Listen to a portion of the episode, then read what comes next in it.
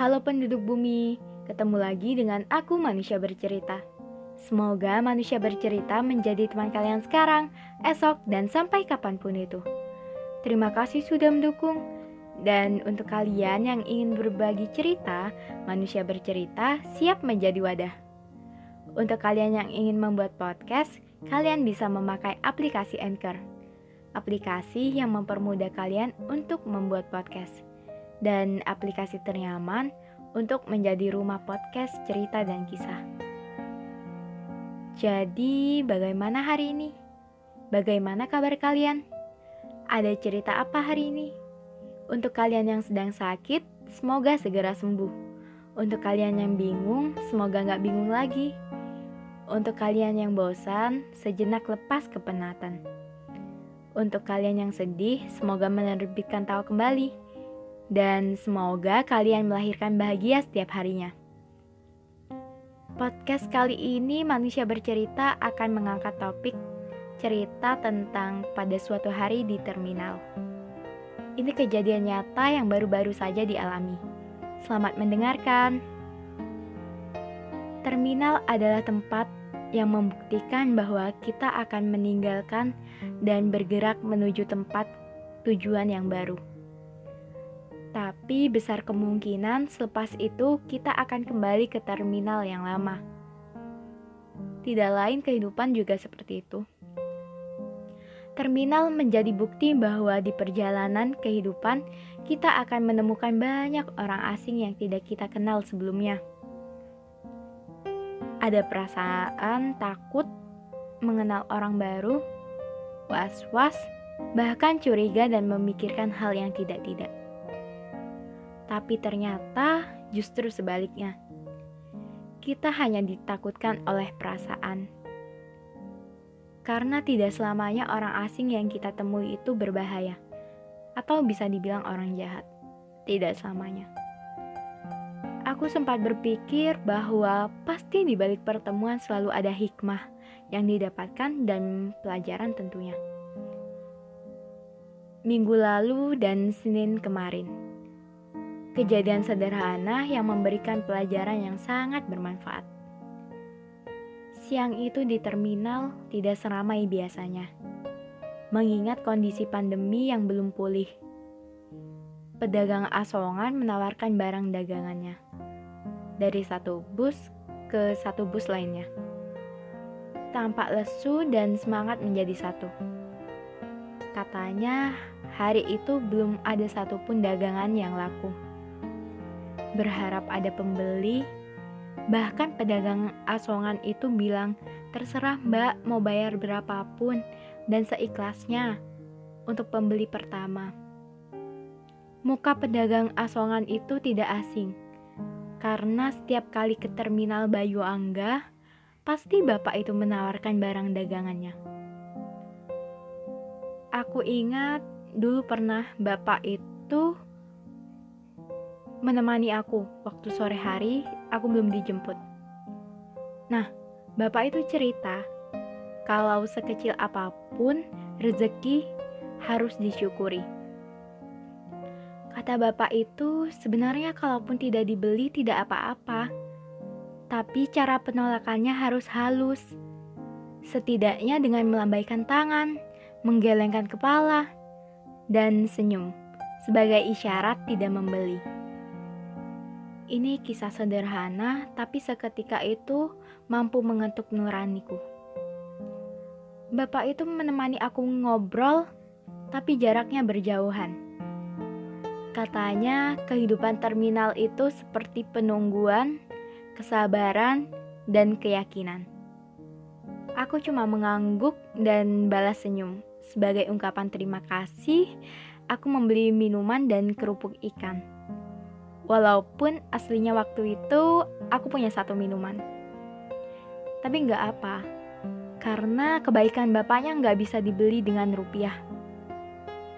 Lalu bapak itu bilang, hati-hati ya dok, ini bapak kasih bonus kacang dan semoga sehat selalu. Tidak hanya itu, minggu lalu selepas tujuh bulan tidak menginjak kaki ke terminal ternyata lagi-lagi dipertemukan dengan orang baik. Saat menunggu angkutan kota, kota, sorry maaf, saat menunggu angkutan kota, tampak ibu-ibu menyapa. Nunggu angkot dok, sini nunggu sama ibu. Awalnya aku takut dan jaga jarak karena aku takut di notice. aku emang orangnya takutan, jadi aku selalu curiga sama orang baru. Tapi ternyata ada perasaan senang kalau ketemu orang asing yang kebetulan baik. Suka banget kalau ketemu ibu-ibu di terminal yang baik. Rasanya diredek, takut banget, tapi di sisi lain ternyata ada banyak hal baik.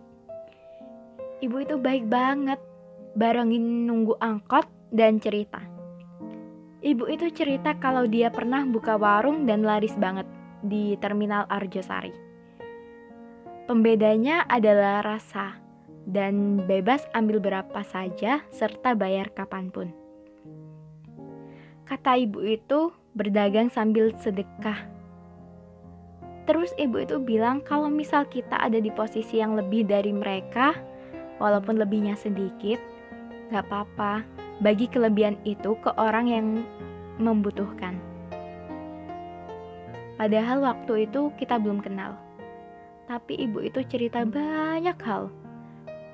Seperti alasan ibu tidak lagi berdagang karena beberapa tahun yang lalu suaminya meninggal dan anaknya melarang ibu itu untuk membuka warung di terminal lagi.